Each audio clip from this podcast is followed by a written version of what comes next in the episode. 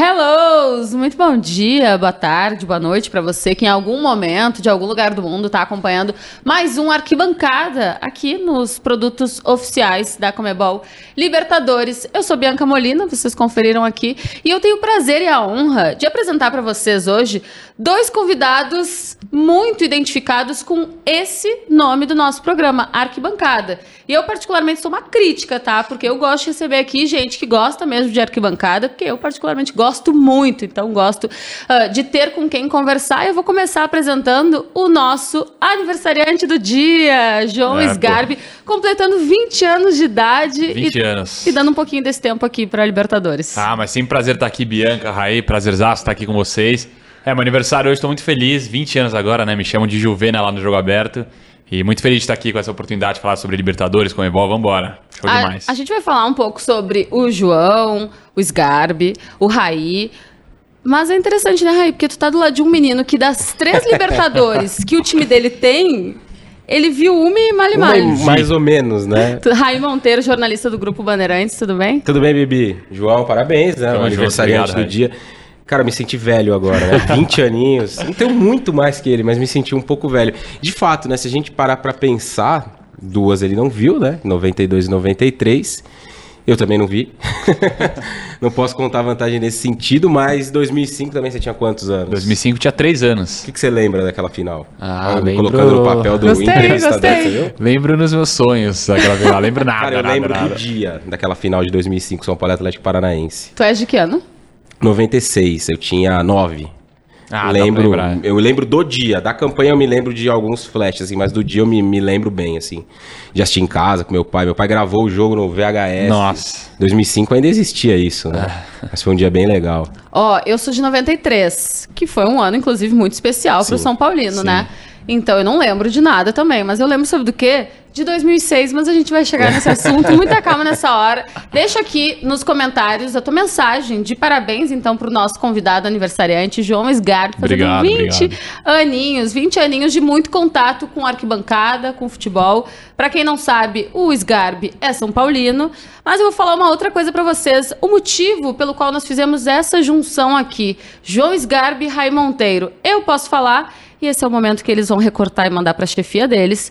Que nós temos aqui nos produtos oficiais da Libertadores dois dos grandes nomes dos comentários da nova geração. Muito importante dizer, né? Um com 20 anos, outro 26. com 27, 26 ah, anos. Tá, tá moleque, Juvena também, pô. Juvena, não, total. Mas dois guris de muita qualidade, né? Que já têm deixado os seus nomes aí no mercado do jornalismo esportivo. Pro Raí eu já falo há mais algum tempo, que de fato é o melhor nome sub-30, certamente. Obrigado, e o Sgarbi teve uma oportunidade há um ano, um pouco é, mais do que isso. Pouquinho menos de um ano, pouquinho menos de um ano. De virar comentarista também é. da Bandeirantes, do, da TV aberta, né? Sim. Também rádio, várias vertentes. Então a gente vai conversar muito sobre arquibancada, mas também sobre essa iniciação dos novos nomes dentro da parte de comentário, né? Que por muito tempo ela foi meio que enraizada por só grandes nomes. E Sim. quando eu quero dizer grandes, até em tempo de vida, né? Nomes de pessoas mais velhas, mais experientes. E hoje em dia a gente vê essa renovação acontecendo muito por conta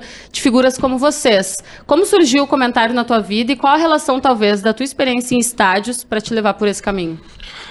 Olha, Bibi, é, essa trajetória toda, né? Ela é não por acaso, mas ela não é um, uma construção desde a infância ou da juventude, desde que eu saí da escola. Ah, eu queria ser jornalista, queria comentar e tal, não sei o que. Eu sempre gostei muito de futebol, de ir ao estádio, de jogar futebol.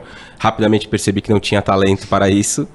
E quando eu terminei ali o ensino médio, tal, comecei a pensar o que eu ia fazer. O jornalismo era uma possibilidade, mas não era a primeira opção. Era uma coisa que gostava ali e tal, mas é, até para as pessoas que estão cursando ou pensam em cursar jornalismo, né, e trabalhar com isso, é uma rotina muito sacrificante. Você tem que abrir mão de muita coisa. E no início eu não, não pensava em abrir mão dessas coisas para poder é, colocar essa possibilidade como algo primordial. Então eu fui fazer marketing.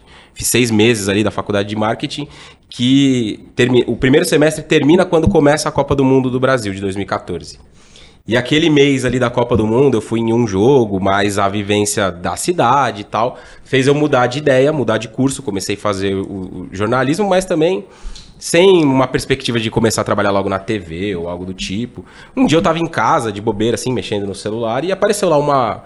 num grupo, esses grupos que você entra quando tá na faculdade. Ah, entra lá no grupo de estágio, vai aparecer uma vaga, você vai precisar, porque hora complementar e tal. Apareceu lá uma vaga de estágio na Band. Falei, ah, vou me inscrever. Nunca tinha feito nenhum currículo na minha vida. Coloquei lá no Google como fazer um currículo, montei rapidinho, mandei. Eles me chamaram, fui para a primeira entrevista, fui para a segunda e acabei sendo contratado como estagiário. Isso em novembro de 2015. E desde então eu continuo lá na Band. Passei por estágio, cobri licença maternidade, fui contratado em 2017. E tô lá até hoje em diferentes funções. Comecei como estagiário, editor e fui subindo.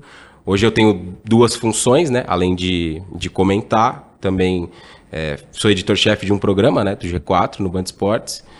E o comentário foi uma coisa que foi surgindo no meio do caminho, assim, né? Porque eu fui me envolvendo com, aquelas, com aquele mundo todo e tal. E eu sempre gostei muito de, de escrever sobre, né? Escrever sobre o jogo, de falar sobre o jogo. E até que apareceu um dia uma oportunidade de comentar um jogo. E falei, ah, vamos lá ver no que dá. E estamos aí. Desde então, né? Na semana passada, fiz meu jogo de número 150 como Caraca. comentarista, juntando aí diversos produtos, inclusive aqui, é. né? Nos, nos, nos canais da Comebol. Sabe que a primeira Bacana. vez que eu ouvi que o Raí fazia anotação, acho que ele fez um post, né? Ah, um ano atrás era o jogo de número 80, eu vou chutar, Sim. 80 e poucos. Eu passei a fazer os, as minhas anotações também, entre comentário, entre reportagem, né? Que é um, uma coisa interessante da gente guardar. E para ti, é, tudo aconteceu muito cedo. Sim. Através. Uh, tu entraste para ser comentarista um meio que não é tradicional, né? Porque foi uma uhum. seleção, um uma parte popular, outra parte envolvendo ali os comentaristas fixos e a apresentadora do Jogo Aberto, a Renata Fã. Como surgiu isso? Mas tu já era uma pessoa muito envolvida com futebol antes disso. Então, Bianca, eu desde criancinha com meu primo, por exemplo, a gente gostava de criar página no Instagram, no Facebook, em diversas redes assim. E eu tinha uma de São Paulo com 10 anos, Tricolor do Morumbi o nome. Tinha uma página de São Paulo. E aí postava lá escalação, ah, esse é o time de São Paulo que eu quero, várias coisas assim. E foi indo. E desde então, eu adorava criar página no Instagram. Assim começa, é muito engraçado, acho que eu nunca contei isso. Daí eu criei uma de surf, adorava surfar também. Criei uma também sobre reality show, que daí começou a crescer. Até que eu entrei em uma, assim, que. Eu até. A história é muito bizarra, cara, porque eu tinha discutido com o dono da página, que é um moleque que hoje tem 16 anos, tá na Jovem Pan, um monstro. Meu moleque é um fenômeno assim. E ele tinha essa página que quando eu entrei tava com 110 mil seguidores, assim. Só que antes eu tinha discutido com ele porque ele tinha soltado uma informação e eu, moleque, com 15 anos, ia lá, ah, você soltou essa informação. Na, da cabeça, assim. E eu entrei na página, falei, meu, quero começar a escrever aí, tudo assim. E entrei lá como colunista quando eu tinha 15 anos. Gostava de escrever pós-jogo, pré-jogo, notas. Eu entrei para escrever. Eu sempre falei pro meu pai e pra minha mãe que eu queria trabalhar cedo, assim. Tinha vontade e eu gostava de escrever, estar tá em página, enfim. Aí chegou a pandemia. No que chegou a pandemia, todo mundo fazendo live e a gente não fazia. E eu falei, meu, vamos fazer live. Ele falou, putz, eu não tenho muita essa de fazer live, não gosto muito de estar na frente das câmeras, tudo. E eu falei, não, eu faço. Aí comecei a fazer live, entrevistei o Bosco, o André Dias, vários jogadores do São Paulo, assim, até que uma com Cueva explodiu.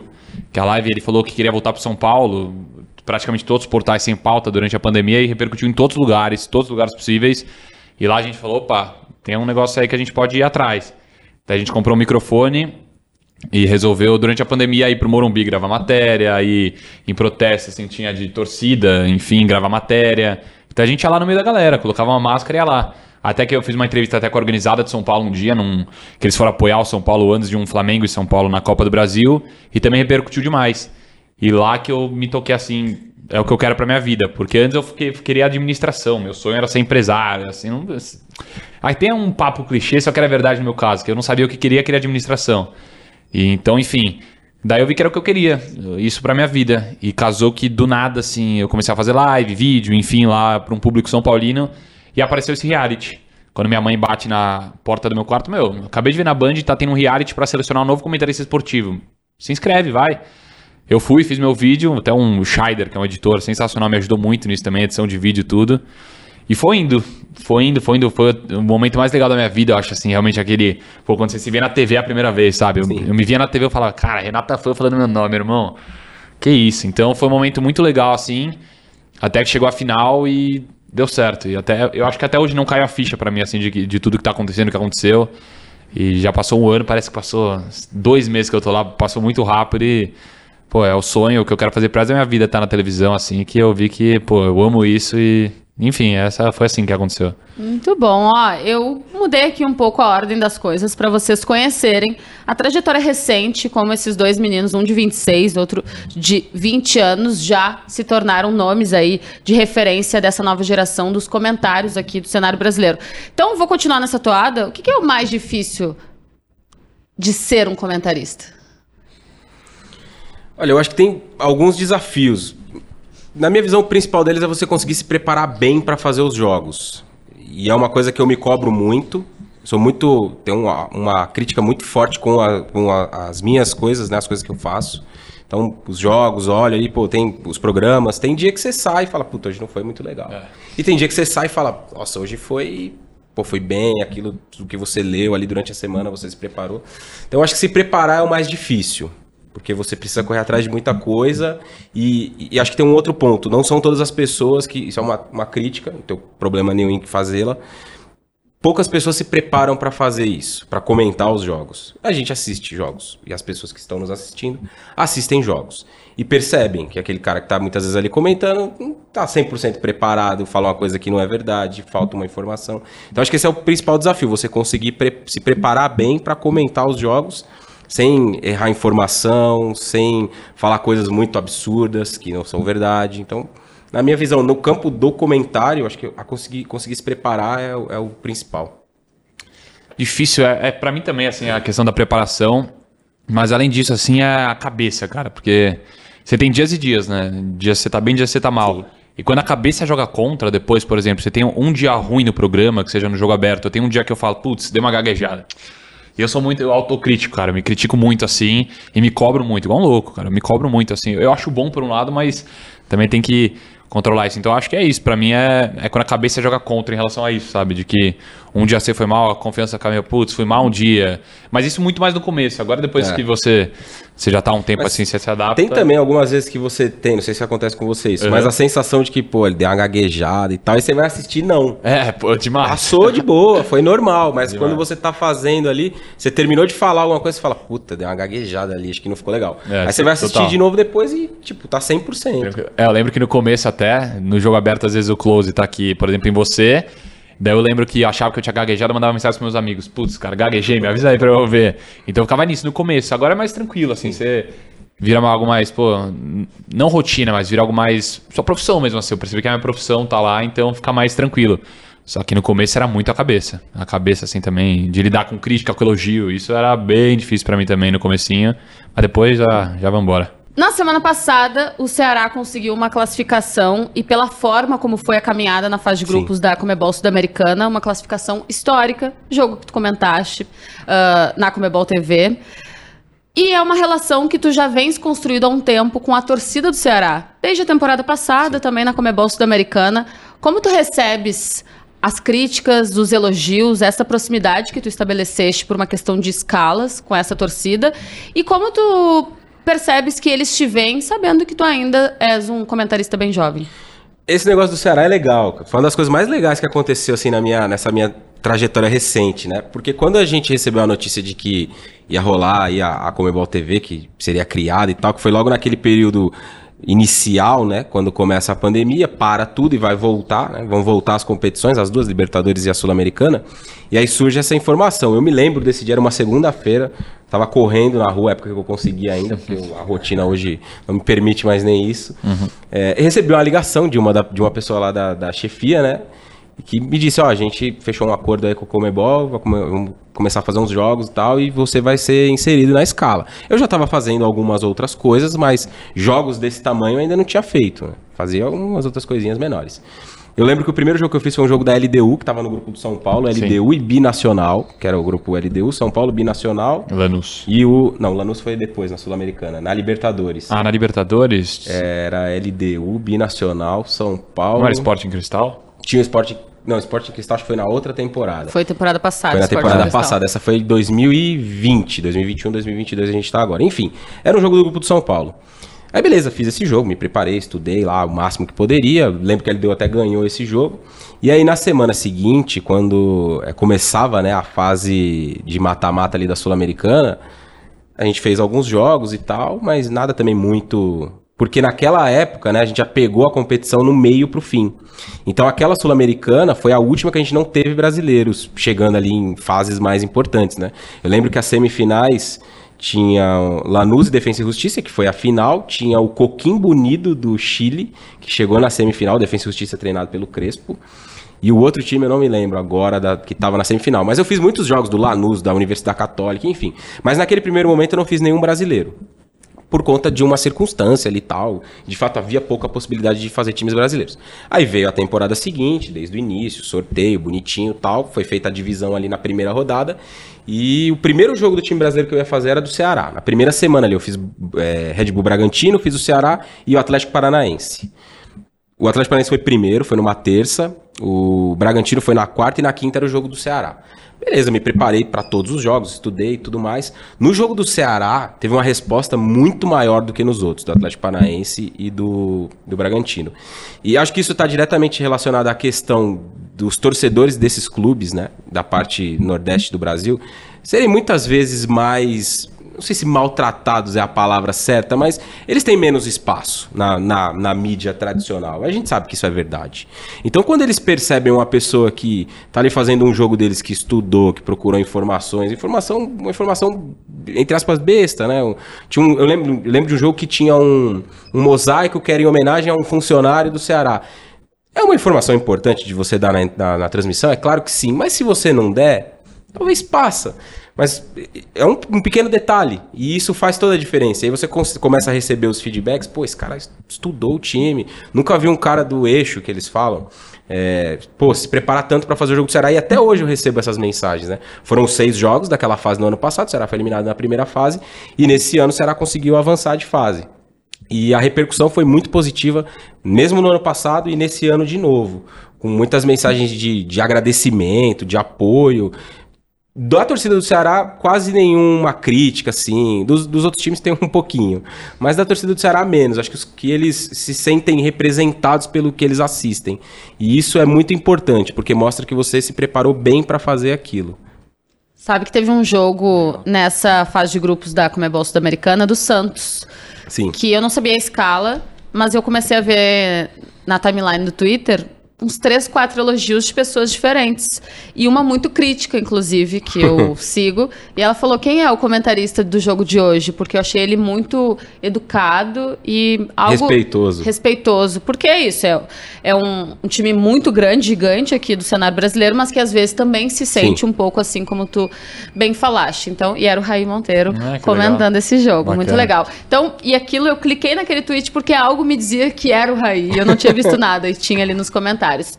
João, tu tens essa a tua imagem muito ligada, muito atrelada ainda ao São Paulo, e tu estás num dos maiores programas da TV aberta sim. aqui do Brasil, que não fala só sobre o São Paulo, né? Flamengo, Palmeiras, Corinthians, Atlético Mineiro e outros tantos times. Como é para ti? Como é a tua relação com a torcida dessas outras equipes? A gente está num momento no qual os profissionais já falam seus times e a gente até precisa galgar um caminho de falar mesmo para que haja um respeito independentemente da camisa que se vista em casa, né, no momento de lazer. Como é para ti porque tu já entraste com essa pecha, né? Ele é São Paulino lá na bancada do jogo aberto. É, até porque no reality tinha uma questão até, afinal foi um corintiano, um palmeirense e um São Paulino, os três assumidos. E o jogo aberto tem isso, né? Até brincadeira, por exemplo, o São Paulo ganha do Corinthians, eu vou brincar com o Ronaldão, o Inter ganha do São Paulo, eu vou brincar com a Renata. São Paulo ganha do Palmeiras, o Assunção tá lá agora também, o Capela, o Everton, enfim. São o Chico também do Grêmio. Então, tem essa questão que cada todo mundo tem seu time assumido, né? O Denilson que é São Paulo e Palmeirense, enfim. Mas para mim eu penso muito assim, eu sou São Paulino, desde que eu nasci, nunca neguei isso, nunca vou negar. Só que eu tenho muito respeito, cara, por todos os times possíveis. Eu não, pô, não é porque o cara é corintiano, não é porque é o Corinthians que eu vou chegar lá e vou falar, não, o Corinthians, não, não, eu tenho o maior respeito do mundo e eu, eu sei que, por exemplo, antes no portal eu falava só com São Paulino. Lá não, pô, tô falando com São Paulino, com Palmeirense, com Corintiano, com Santista, com Flamenguista, com o Tricolor, o torcedor do Flu, Botafoguense, com Vascaíno, com todos, sabe? Então eu tenho que ter um respeito muito grande por todos. E para mim é isso, eu não quero ser um cara clubista. Eu, eu deixo muito claro, assim, que eu não quero ser um cara ah, não, o clubista bobão, que eu vou ficar. É que, não bobão, mas no sentido de que não, não consigo reconhecer outro time, tudo cego, assim. Né? É, cego, eu não quero ser. Não, não é o que eu quero, até porque eu, eu, sou São Paulino, como eu falei, mas eu acho que isso pode até fechar portas. Eu começando minha carreira agora, entendeu? Então não, não, eu não, não vou ser clubista assim. E na rua, por exemplo, é muito legal, galera. O corintiano, o palmeirense, tem, ele vem brincar, ô, Tricas, vem falar assim, brincar. Não tem nenhum problema, cara. Acho super legal. Mas sim, tem amigo que joga no Palmeiras, amigo que joga no Corinthians. Então é uma relação super boa, super tranquila. É, e, e, é isso. Não, o São Paulino, lógico, tem um carinho especial, assim, nos estádios, é muito legal.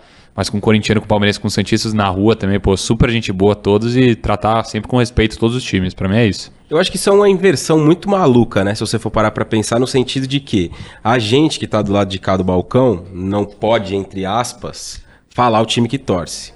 Porque o cara que tá do lado de lá do balcão vai te condenar por isso. Ah, você não pode falar do Corinthians porque você é São Paulino. Quando na verdade o cara deveria prestar atenção ou é, ter uma visão de que, pô, esse cara tem o time dele, como eu também tenho, todo mundo. Porque não existe você trabalhar com futebol e não torcer para ninguém. Não existe. Não, não tem ninguém que trabalha. Não existe uma pessoa que trabalha com futebol que não gosta de algum time. Porque antes de você começar a trabalhar, você gostou de futebol, porque foi ao estádio com seu pai, sua mãe, sua família, enfim, seus amigos, torcer para algum time. Então, ao invés da pessoa que está assistindo ter essa visão de pensar, pô, beleza, esse cara torce pro São Paulo. Mas ele pode ter uma coerência no que ele está falando em relação ao Corinthians, ao Palmeiras, ao Santos, ao Flamengo. Mas não, você já é pré-julgado pelo time que você torce. É. O que não faz o menor sentido. E por isso muitas pessoas preferem não falar. Não que isso seja algo que eu vou sentar aqui e ficar falando do time que eu torço, mas acho que não, não há problema. Se você me perguntar que time você torce, eu vou falar. E eu não posso ser pré-julgado por isso. Isso eu acho que é uma inversão muito que não, não, não faz o menor sentido na minha cabeça. Perfeito. É, é só tratar com respeito sempre, né, cara? Porque pô, é o que eu falei, eu sou São Paulino, mas na hora que tiver que elogiar o Corinthians, eu não vou ser o Palmeiras bicampeão de Libertadores. Exato. O Abel Ferreira é um monstro. Eu não vou chegar no jogo aberto assim e vou falar, não, o Abel Ferreira é um péssimo treinador. Não, o cara é um baita treinador, um dos melhores da história. Então é básico, assim, você falar, oh, pô, a verdade, sabe? Elogiar o Palmeiras, elogiar o Corinthians, o Santos, todos os times assim, sou São Paulino, mas não tem nenhum problema elogiar em enaltecer zero. Sgarbi, tu falaste sobre essa relação especial com o torcedor do São Paulo, claro, uhum. né? Que te procura para é. tirar foto ou conversar no estádio. Eu já presenciei isso no jogo da Copa São Paulo de Futebol Júnior. Eu olhei para arquibancada, achei que era um jogador, porque teve duas situações. Primeiro, uma muvuca. Eu olhei, achei que era algum jogador até do profissional, né? Olhando o jogo. E era um youtuber de games, que eu de fato não conhecia. Um público bem jovem, assim, criança, infantil. E uns 15 minutos depois, em um outro ponto da arquibancada, uma outra muvuca. Fui olhar de novo para ver se era o mesmo rapaz fazendo muito sucesso. E não, era o Sgarbi sendo parado para tirar fotos ou só uma resenha. Mas antes de ser comentarista, antes de ser blogueiro identificado com São Paulo, tu já tinhas uma relação com a arquibancada. Como era para ti ir aos estádios, tu saía ao Morumbi, ia a jogos fora de casa? Qual a tua melhor lembrança? A jogos fora de casa só aqui em São Paulo. Porque veio a pandemia, quando entrou na pandemia eu tinha 17 anos, então eu não tinha muito assim liberdade para ir em jogos fora e tudo assim, mas eu sempre fui de arquibancada, cara. Arquibancada assim. Não, no começo, quando eu era mais criança, eu ia com meu pai assim num lugar mais tranquilo, só que aí eu percebi que era arquibancada. Eu amo arquibancada, assim, tá, tá sentindo, né? O lugar que você mais sente o jogo é na arquibancada. Hoje, às vezes, eu prefiro sentar num lugar mais tranquilo também para realmente analisar o jogo. Eu sei que essa função não ficar. Até para. Cara, eu sou torcedor de São Paulo, mas eu não, não. eu sou torcedor, vou sempre ser torcedor, mas não torcedor assim que vou ficar na arquibancada gritando plano. Não, eu tenho que ver o jogo assim para analisar, falar no dia seguinte, sabe? Eu tenho muito esse pensamento hoje para mim. E é isso, só que, pô, eu amo arquibancada com todas as minhas forças, assim, desde criança indo lá em arquibancada, tudo com meus amigos, com meu irmão. Mas então... então, o lance do comentário, do trabalho sério envolvendo futebol, tirou um pouco do teu prazer de estádio? Não, não, nada. Eu vou, acho que mais em estádio do que eu ia antes. Eu gosto, eu gosto de estar no estádio, assim, até para ver o jogo, para interagir com a galera. Esse é o ponto mais legal para mim, sabe? O carinho da galera, assim, e tudo, porque é nos estádios que eu sinto mais, assim, sabe? Pô, eu tô no Morumbi, a galera, ô, Juvena, Juvena, Juvena, Sgarbi, Sgarbi. Então é muito legal isso pra mim. Então eu gosto muito de estar tá lá no estádio, assim, até pra assistir o jogo, analisar, conversar também com, pô, no lugar onde eu tô indo agora tem bastante jogador, os caras gostam de ir lá. Deve conversando com eles também, eles falam como que era na época deles, sabe? Eu gosto de estar tá explorando cada vez mais isso assim. Até agora também que eu tô produzindo mais conteúdo em estádio, assim, é o ideal. E eu gosto muito de estar no estádio. Legal. Não, não abro mão. Quem era a tua principal companhia de estádio? Ah, de estádio, eu acho que meu irmão e um amigo meu. Meu irmão, o Thiago e o Tim. Tim ia bastante comigo, que é meu amigo São Paulino também. Ainda vai bastante, só que antes eram eles dois. Legal. É. Agora eu vou te fazer uma pergunta que geralmente eu pego de surpresa, mas é Ih, simples. Não, para tu pensares na tua principal lembrança em relação a estádio de futebol, a São Paulo, que seja, enquanto eu converso com o Raí. Porque- show demais. Que nem sempre vem de É, bate-pronto, não, e uma às vezes boa- tem uma é, história, uma história é legal de arquibancada pra- pra dividir aqui conosco. aqui. O jogo mais marcante, né? Tu já É, tens pô. na ponta da língua? fácil. Então Não é um vai. jogo. Despedida do Rogério. É, legal. De longe. Foi muito De louco. longe, de longe, de longe. Já fui muitos jogos, mas de longe a despedida do Rogério foi, de uma forma geral, o mais impactante. E olha que eu vi no estádio final de Libertadores, Putz. aquela que você citou, que não é tão, não é de tão boas lembranças em 2006. Vi outros jogos decisivos de Libertadores, a final da Sul-Americana, do meio tempo, títulos brasileiros, mas a despedida do Rogério foi um negócio muito diferente, assim, né? Uma mistura de sentimentos. E, e ele, enquanto ele tava falando, eu tava aqui pensando né, nesse negócio do estádio. Eu acho que não existe uma experiência mais legal do que ir a um estádio de futebol. Não existe. Não, não consigo pensar em algo aqui que você possa fazer na- é, normalmente, assim, né, no, no seu dia a dia, que seja mais legal do que ir a um estádio de futebol. É uma experiência, cara, é absurdo. Absurdo. Ir no estádio é, É. Bom demais, né? nossa, absurdo, assim. Eu, eu tive, de, de muitas vezes, né, que fui no estádio, eu tive a oportunidade só uma de ir a trabalho. Não era um jogo envolvendo meu time e foi uma bela estreia, né? Em Montevidéu no Uma fim do ano, Palmeiras e, e Flamengo, né? Que você também estava lá e, e a gente trabalhou naquela cobertura, né? Da final da Libertadores. E também foi uma atmosfera absurda, né? Naquela, não só no Imagina. dia do jogo, mas a semana toda. Tu ainda não tiveste essa oportunidade, mas eu tenho uma pergunta pra te fazer em relação a isso. Mas antes, só um gancho muito interessante. Na semana passada, vocês viram aqui no YouTube oficial da Comebol Libertadores uma entrevista com outros dois São Paulinos e não me culpem, não sou eu que escala a galera, tá? E um deles, o Luca Bop, ele também falou que o momento mais especial que ele tinha vivido em estádio de futebol não tinha sido um jogo, tinha sido o momento da despedida do Rogério Ceni.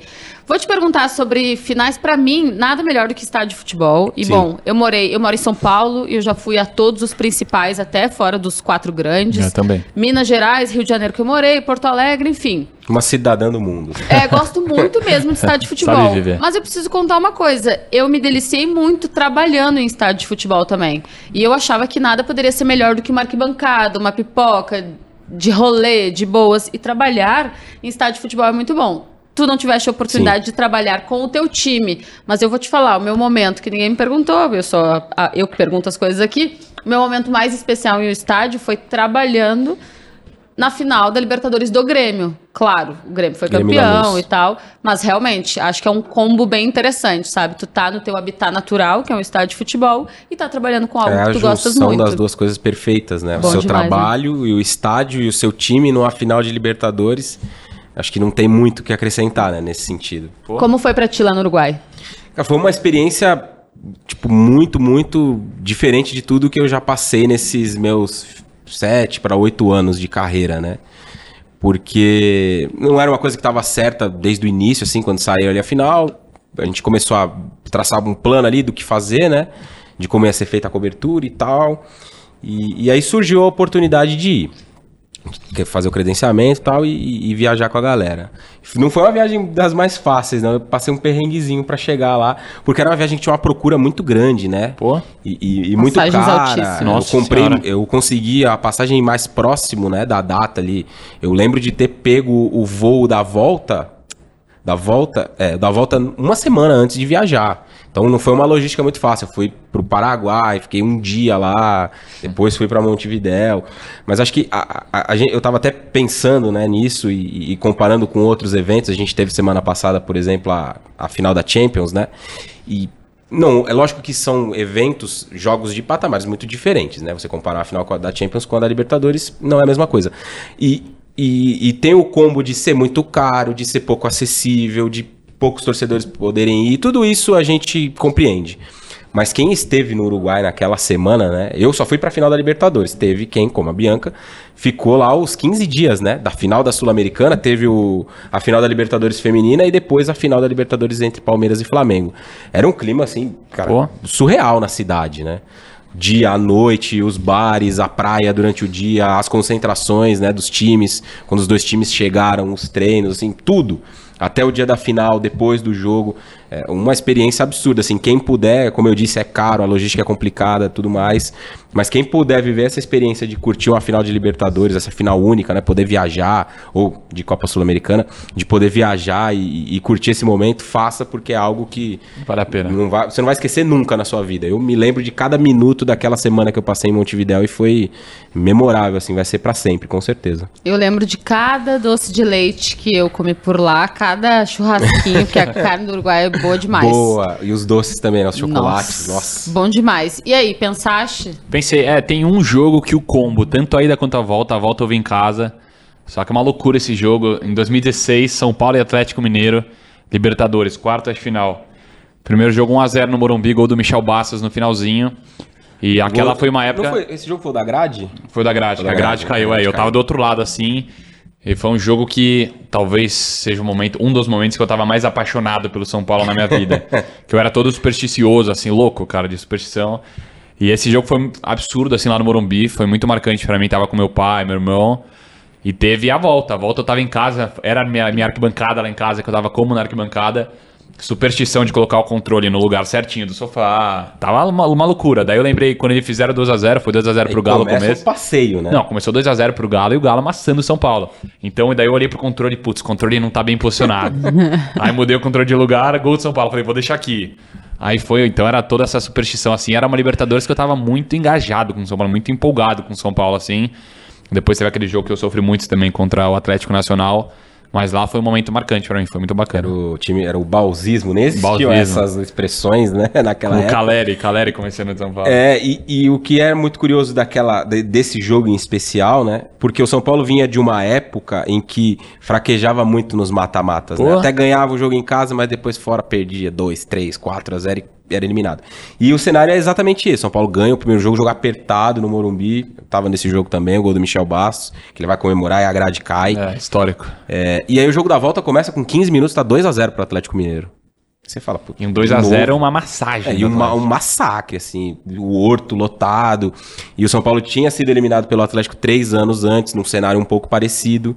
Faz 1x0 no Morumbi amassando, o Lúcio é expulso, o Atlético vira o jogo na volta, 4x0 pro Atlético. É. E o Atlético foi campeão daquela Libertadores.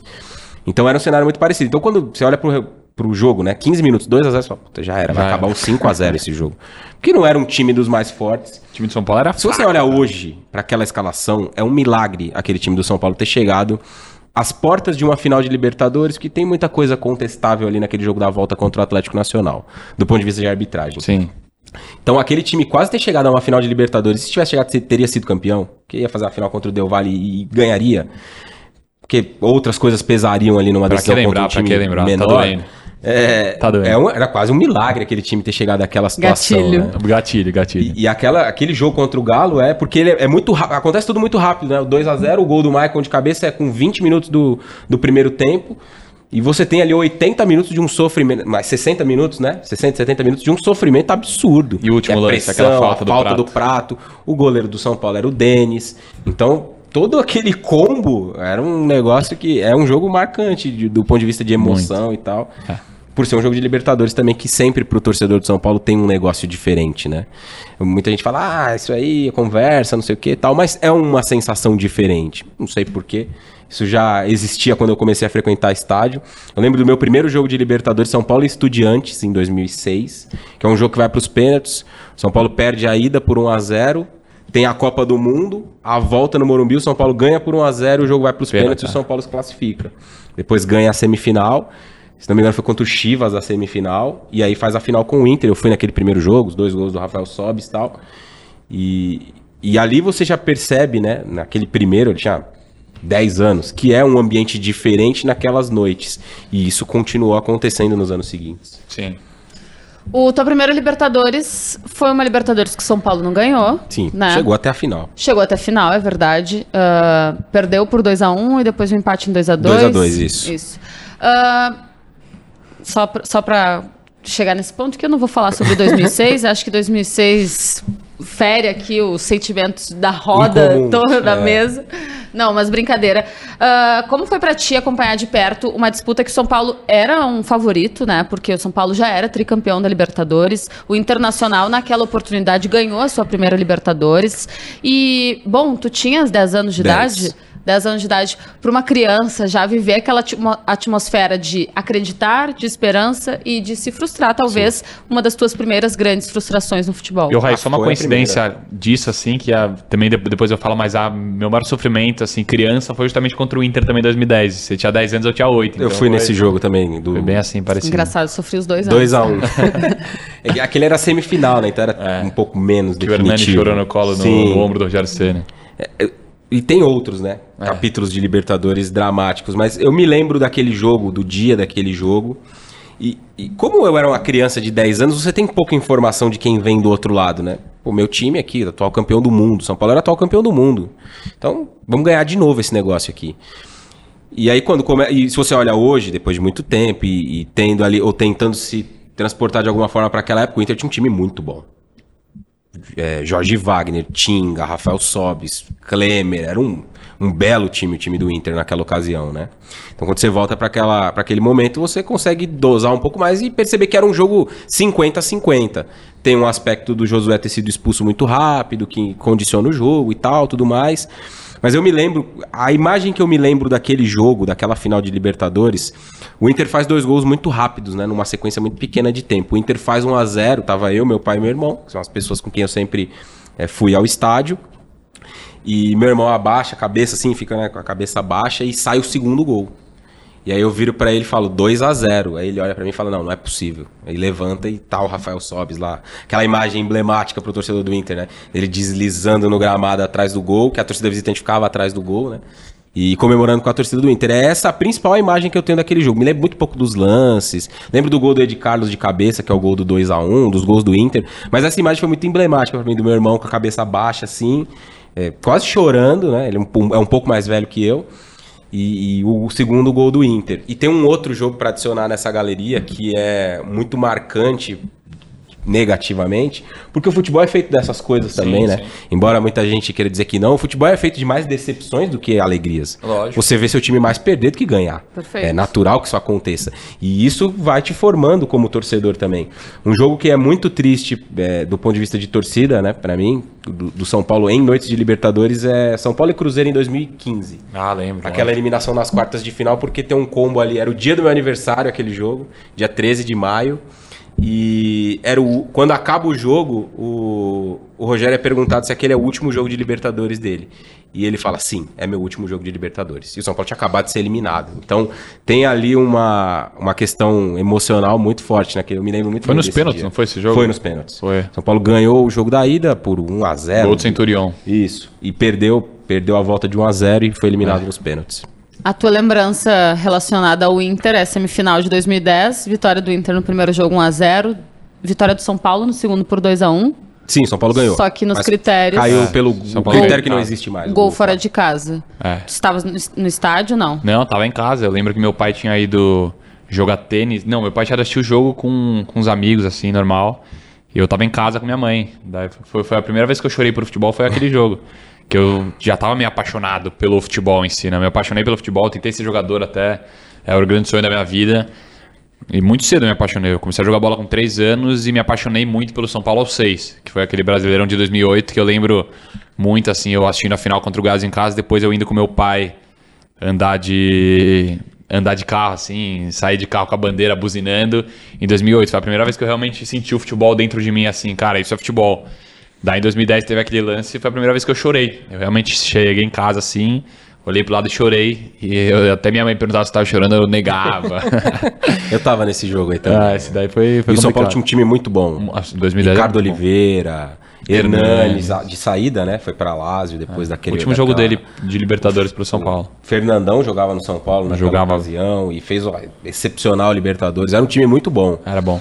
Aquele time do São Paulo era talvez melhor tecnicamente do que o que perde para o Inter a final quatro anos antes, e aquele time do Inter era pior do que o time do Inter que, que ganha. Então, um São Paulo melhor perde a classificação pro Inter, na minha visão, pelo menos pior do que era aquele. É que, eu, é que Da- quem fala. da é, final. é que quem fala que perder ganhando é bom é nada, cara. A Não. derrota que mais sofre Nossa, é a derrota não. que você Não faz perde, a derrota que você ganha. Não, pra mim a derrota que eu mais sofro é a derrota que eu ganho, pô. Por Ter exemplo, ganhado aquele jogo perdido por 3 a 0 É, A não. diferença é que você Tá fica fora. até o último lance ali é, com a você ganha o jogo, você expectativa fica, de- meu Deus, você ainda dá, ainda dá e não dá. Então é o jogo que você mais sofre, assim. Nossa, não fico nem um pouco satisfeita. É, ah, não, foi eliminado, nunca. mas venci. Tô não nem posso aí. falar o que eu queria falar, né? Mas Orgulho, de que, orgulho. que nada. serve? Que orgulho o quê, pô? A gente falou de Campeonato Brasileiro, de Libertadores. Qual a competição preferida de vocês e por que que é a Libertadores? Ah, acho que a Libertadores tem, como eu disse, pro- principalmente pro torcedor de São Paulo, um sabor um pouco diferente, né? Embora isso talvez para muita gente não exista nesse momento, né? Porque o São Paulo há muito tempo não chega a uma fase decisiva de Libertadores, né?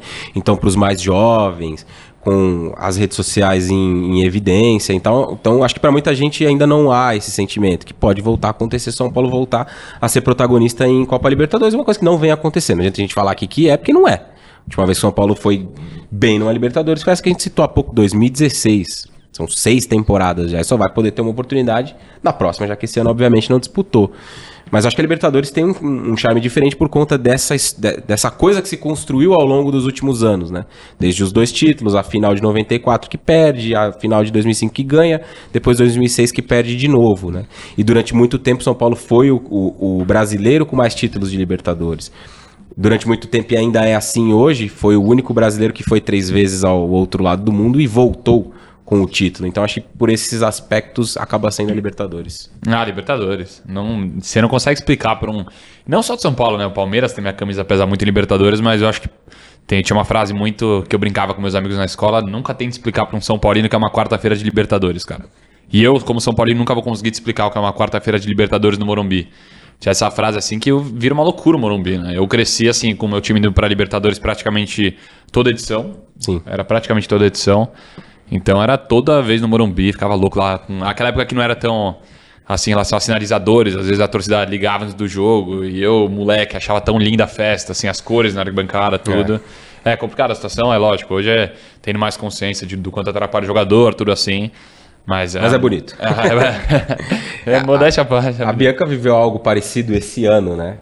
De, com, com neutra no sentimento, que foi o Campeonato Paulista, né? É. Aquela final contra o Palmeiras era um, foi uma noite muito parecida com uma noite de Libertadores. O primeiro jogo. ah, Com não certeza. precisamos eh, retornar ao fim da história. Mas... Mas- o primeiro jogo era uma noite de Libertadores numa final de campeonato. Eu Doeu. até comentei com uns amigos que eu não sabia se era uma carência minha de desses jogos desse tamanho, assim como torcedora, né? Uhum. Porque ah, além do fato do meu time não estar hoje em dia na elite, nem disputando as principais competições ah, do continente, essa coisa de morar longe, né? Nem sempre a gente vive jogos de quarta-feira, por exemplo. Eu não lembro quando foi o último que eu vivi. Ah, eu lembro, foi 5 a 0 pro Flamengo no Maracanã. Enfim, mas de fato o clima eu associei muito a isso, a uma noite de Libertadores, porque foi muito especial. E eu não tenho nenhuma relação nem com o Palmeiras, nem com o São Paulo, mas a vibração, ela foi muito envolvente Pra mim como profissional, porque estava num Campeonato Paulista que é gigantesco também, né, dentro dos estaduais, foi demais. E eu ainda fiquei pensando, por que que afinal o jogo de volta no Allianz Parque não é de noite também? Porque de noite É outro clima. tem um charme diferente, É um outro né? jogo. Até mesmo falando das finais, né? As finais eh, nesse modelo único também, jogos de tarde, né? A luz do dia. Quando tu botas de noite com sinalizadores dentro do estádio, não. Não. Mas a que recepção não do pode. ônibus, pô. Recepção do ônibus, ah, o show de iluminação que alguns estádios sabem fazer muito bem. O Morumbi fez bem nessa final de Campeonato Paulista. Eu gosto bastante. Os grandes jogos de futebol nasceram pra acontecer à noite. À noite, né? Não tem jeito. É. O agora tu falaste sobre o Ceni, que foi o teu momento mais especial, assim, a Sim. despedida dele. É o teu maior ídolo? Foi a única vez que eu chorei no estádio, foi o dia da despedida do Rogério. Ah, é, porque não, não, não teve ninguém que tenha chegado próximo do tamanho que ele teve nesse tempo todo, né? Desde que eu, a- da primeira vez que eu pisei no estádio, ele sempre esteve ali, né, naquele ambiente, tirando um pequeno período da parada dele, até que voltou a treinar, enfim. Mas sei lá, em 15 anos que eu frequento o estádio, talvez isso, um pouco mais, ele fez parte de 12, 13 dessa, desse período. E essa idolatria ficou intacta depois que ele virou treinador em duas oportunidades diferentes do São Paulo e principalmente depois que tu viraste um profissional da comunicação, ouvindo coletivas, entendendo como funciona o trabalho dele? Como torcedor, sim. E acho que para muita gente, não. Eu vejo muita gente que mudou ali o seu conceito em relação ao Rogério a partir do momento em que ele virou treinador. Que era uma figura, uma figura quase que santa quando era um jogador do, do time. Hoje ele é um pouco menos hoje, mas já foi mais contestado como treinador por, por uma ala da torcida, vai dar para dizer assim. E eu consigo separar muito bem as duas coisas. Meu momento de vestir uma camisa e ir ao estádio torcer e tal, e meu momento de analisar um jogo profissionalmente. Então eu consigo separar muito bem essas duas coisas e entender que ele é o maior ídolo da história do clube que eu torço, que nesse momento ele é um treinador e que em alguns momentos eu vou precisar criticá-lo por esse, aquele ou aquele motivo, separando todo esse outro contexto. Qual é o teu maior ídolo? Rogério Ceni, muito. Até acho que minha foto de minha foto aqui é com o Rogério. Ah, é que eu troquei uma com o Denilson, mas é. Minha foto de capa aqui era uma, eu e o Rogério. Fazer moral com. Não, é que esse dia, pô, o dia que eu joguei lá no, no Morumbi com o Denilson foi um dos melhores dias da minha vida. Enquadrei até a foto. Mas uma das fotos mais especiais da minha vida também é uma com o Rogério, assim. Que... Esse era meu maior sonho quando eu era só um torcedor. Era conhecer um dia o Rogério e tirar uma foto com ele. E até hoje não consegui. Nunca não? encontrei ele de conversar, ou de mesmo no ambiente profissional, nunca me aproximei dele Sim. em nenhum momento. Mas era meu maior sonho quando eu era só um torcedor. É, foi, foi muito louco esse dia. Mas também eu fico com o Raí também. Eu, eu aprendi muito a diferenciar o meu lado torcedor pro meu lado. O jogo aberto tem um negócio mais de torcedor também, assim. Você é como um comentarista, mas às vezes, pô, vai ter um São Paulo e Corinthians, você brinca com o Ronaldo. E é super bacana, assim. Eu acho Sim. que você deixa um clima mais leve no esporte, que eu sinto muita falta hoje em dia, em muitas ocasiões, assim, de, de zoação, cara. Você brinca com o Ronaldo, ele me chama, ô, Juventricas. Eu chamo ele, ah, vai, Ronaldo. É, tá, tá, tá. É muito, é, eu acho legal isso. Mas eu sempre me diferenciar, assim, na hora que tiver que criticar o Ceni, eu critico o Ceni. Assim como era com o Crespo. O Crespo era um cara que eu gostava muito, assim, Sim. conheci pessoalmente o Crespo. Na festa do título de, do Paulista, conheci o Crespo, é um cara que eu gostava, um cara de gente boa. Só que, pô, meu papel lá no, lá no jogo aberto é analisar o que o cara tá fazendo em campo. E eu não concordava com nada que ele tá fazendo em campo. Então eu questionava, com o Ceni igual. É que o Senna eu vejo o trabalho dele hoje com muitos pontos positivos e que é um cara que se sai de São Paulo hoje, São Paulo tá ferrado. É a minha visão hoje sobre, sobre o São Paulo. Até porque ele se tornou mais do que um treinador nesse momento. Mais que um treinador, bem mais. Até pra molecada da base, ainda mais questionando, pô, água da piscina, questionando, pô, venda de jogador. Ele não deixa vender jogador por menos de dois dígitos da base, por exemplo. Então ele é um cara importante lá. Se fosse outro treinador, o treinador poderia estar, ó, até em Libertadores, pô, teve esse jogaço semana retrasada, semana passada, do Fortaleza, que o Fortaleza passou pelo Colo-Colo. Uhum. E o Fortaleza, se você vai lá pra Fortaleza e você pergunta pros funcionários, pro presidente, para qualquer pessoa sobre o Rogério Ceni, ele tem uma importância lá muito grande em tudo, não só em campo por tudo que ele conquistou, mas uma importância estrutural no Fortaleza, de que ele mudou CT, ele mudou a forma de muita gente lá pensar. Então ele é um cara muito vencedor, cara. O que ele foi vencedor em campo, ele tem essa mentalidade como treinador. E eu acho que o São Paulo precisa disso hoje. Muito bom. Tu falaste que a tua foto agora é com o Denilson, é. num jogo que aconteceu no gramado principal ali do estádio do Morumbi. Tinha o Souza, tinha alguns outros jornalistas identificado, identificados com São Paulo, né? O Tirone, é. o Arnaldo. Como é que foi isso? Ah, pô, melhor dia da minha vida, assim, um dos, fácil, um dos melhores dias da minha vida. O único ponto ruim é que eu fui tentar dar uma cavadinha e errei feio, por exemplo, e aí os caras me brincam comigo até hoje. Mas aí, brincadeiras à parte. Pô, foi um dia eu não ia jogar. Eu fui lá para cobrir o evento e tudo. Até já o primeiro ponto, assim, de êxtase em mim, assim, que eu falei, opa, o que que tá acontecendo? Foi quando o Daniel Perrone, que é um jornalista de São Paulo uhum. também, ele ia jogar e eu tinha que entrevistar o Lugano, com o microfone, assim, no meio de todo mundo num palco. Eu falei, cara, que aí, já é uma loucura, assim, para mim. Tava ainda naquela fase, eu tava quatro meses no jogo aberto, então eu já tava, ainda era muito novo, assim, para mim também. Então foi a primeira experiência no palco com o microfone que eu tive com o Lugano ainda, um baita ídolo.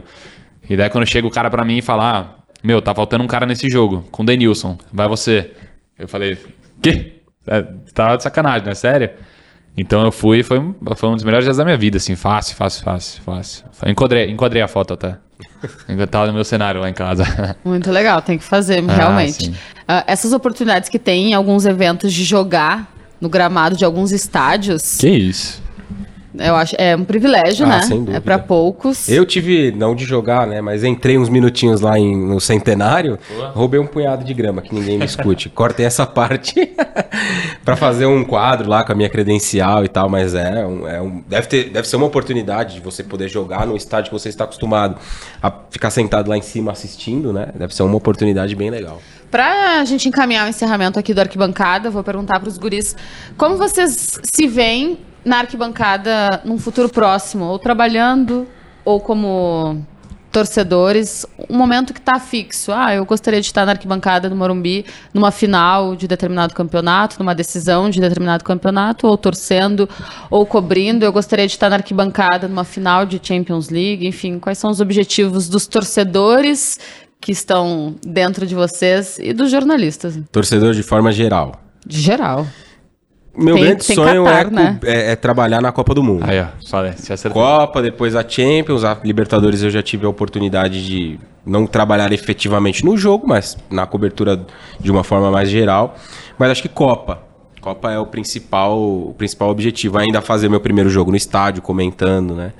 Acho que esse é o, é, é o objetivo para o futuro, né? Copa, Champions, esses grandes eventos. Não, e copo legal é que se pega uma viagem pra acompanhar um Qatar, por exemplo, pega uns dois joguinhos pra trabalhar e ainda dá pra pegar Sim. uns cinco, seis pra os, desfrutar Exato. do evento, né? Pra ti também?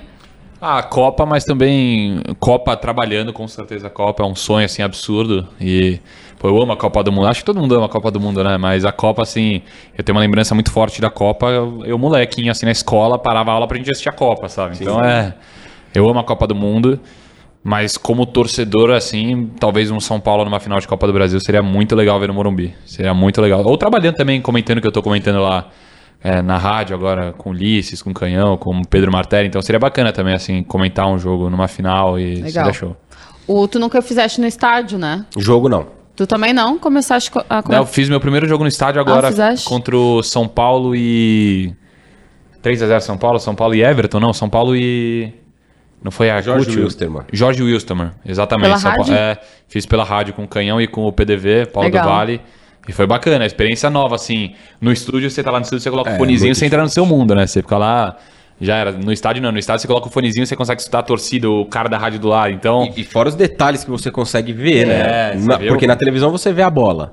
No estádio você assiste o jogo. Exato. Foi até você um jogo. vê o treinador conversando com um cara ali que você não vai ver na televisão, Sim. um detalhe do- da torcida pedindo um jogador. Então é uma diferença muito grande. É, foi até um jogo difícil de comentar, porque foi muito fácil pro São Paulo. Não tinha nada. Não tinha como falar de uma jogada trabalhada. Ah, o São Paulo tá inf- infiltrando as linhas, é, o São né? Paulo tá trocando passes. Não, o jogo São Paulo tava. Meu, nem aí pro jogo, porque era um jogo muito fácil. Então, mas foi muito legal também. Foi a minha primeira experiência e fechou. Rádio ou TV? TV, TV, TV. Jo- transmissão ou programa? Programa. Rádio ou TV? Tu fizeste rádio também, né? Fiz um jogo na Rádio Bandeirantes e fiz alguns na Band News Na Band FM. News. Ainda prefiro a TV pelo recurso da imagem. Para comentarista, eu gosto muito dos aspectos táticos do jogo, então fica um pouco mais fácil de explicar com a imagem, né? O rádio você precisa ser um pouco mais sucinto, e eu falo muito, como muita gente já percebeu aqui hoje, é, a- o rádio você precisa ser mais rápido, você precisa devolver logo pro narrador. A TV você consegue esticar um pouquinho ali, uma bola que sai pra lateral e tal. Então prefiro ainda a transmissão pela TV. Transmissão ou programa? Transmissão com uma distância grande aí pros programas. Ó, os guris vão se acostumando aqui que eu falo que vou encerrar e costumeiramente eu enrolo pra encerrar. Então agora pra encerrar mesmo, falamos sobre vida profissional, vida de arquibancada, sobre a ligação dos guris com o São Paulo. Eu tenho que perguntar, estamos com a Comebol Sul-Americana acontecendo, né? A disputa das oitavas de final começa agora no final do mês de junho. E qual a perspectiva de vocês pra esse São Paulo, que é um dos poucos campeões brasileiros da competição, né? Lembrando que nós temos o Internacional 2008, São Paulo 2010 e o Atlético Paranaense bicampeão. Eu acho que entre os brasileiros, hoje o São Paulo tem o melhor time. Entre os brasileiros, brasileiros que estão vivos na Sul-Americana. O Ceará, que eu acompanhei muito, tem um time interessante, pode brigar, enfim. Mas entre os brasileiros, eu acho que o São Paulo tem um, um potencial bom aí para brigar pelo título. Claro que existem muitas variáveis, né? A noite ali do mata-mata que você tá ruim, perde um jogo de ida, não consegue reverter na volta, enfim. Mas acho que o São Paulo pode, pode se colocar na briga pelo título. É, o São Paulo é favorito, na minha opinião. É, é uma Sula muito forte, né? Uma Sula que até times que vão entrar agora da Libertadores muito fortes, então uma Sul-Americana muito forte.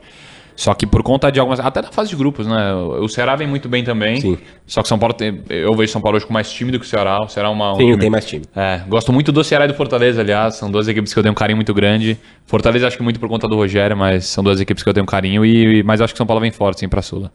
E o convite para comemorar o aniversário vai vir agora, no final vai do programa, ou vai final, vir depois? No final, no final, porque é segredo. Guris, obrigada pela participação. Valeu. Espero que vocês tenham se divertido aqui. Foi ótimo. Obrigado, Bianca. A gente que agradece. Foi show. Bom demais, gente. E assim, eu me despeço de vocês. Mais um Arquibancada para conta, com histórias de futebol, de jornalismo, com eles, que assim como nós, como vocês, adoram a Comebol Libertadores, a Comebol Sul-Americana e tudo que a gente faz aqui ao longo das temporadas. Um beijo, tchau, se cuidem.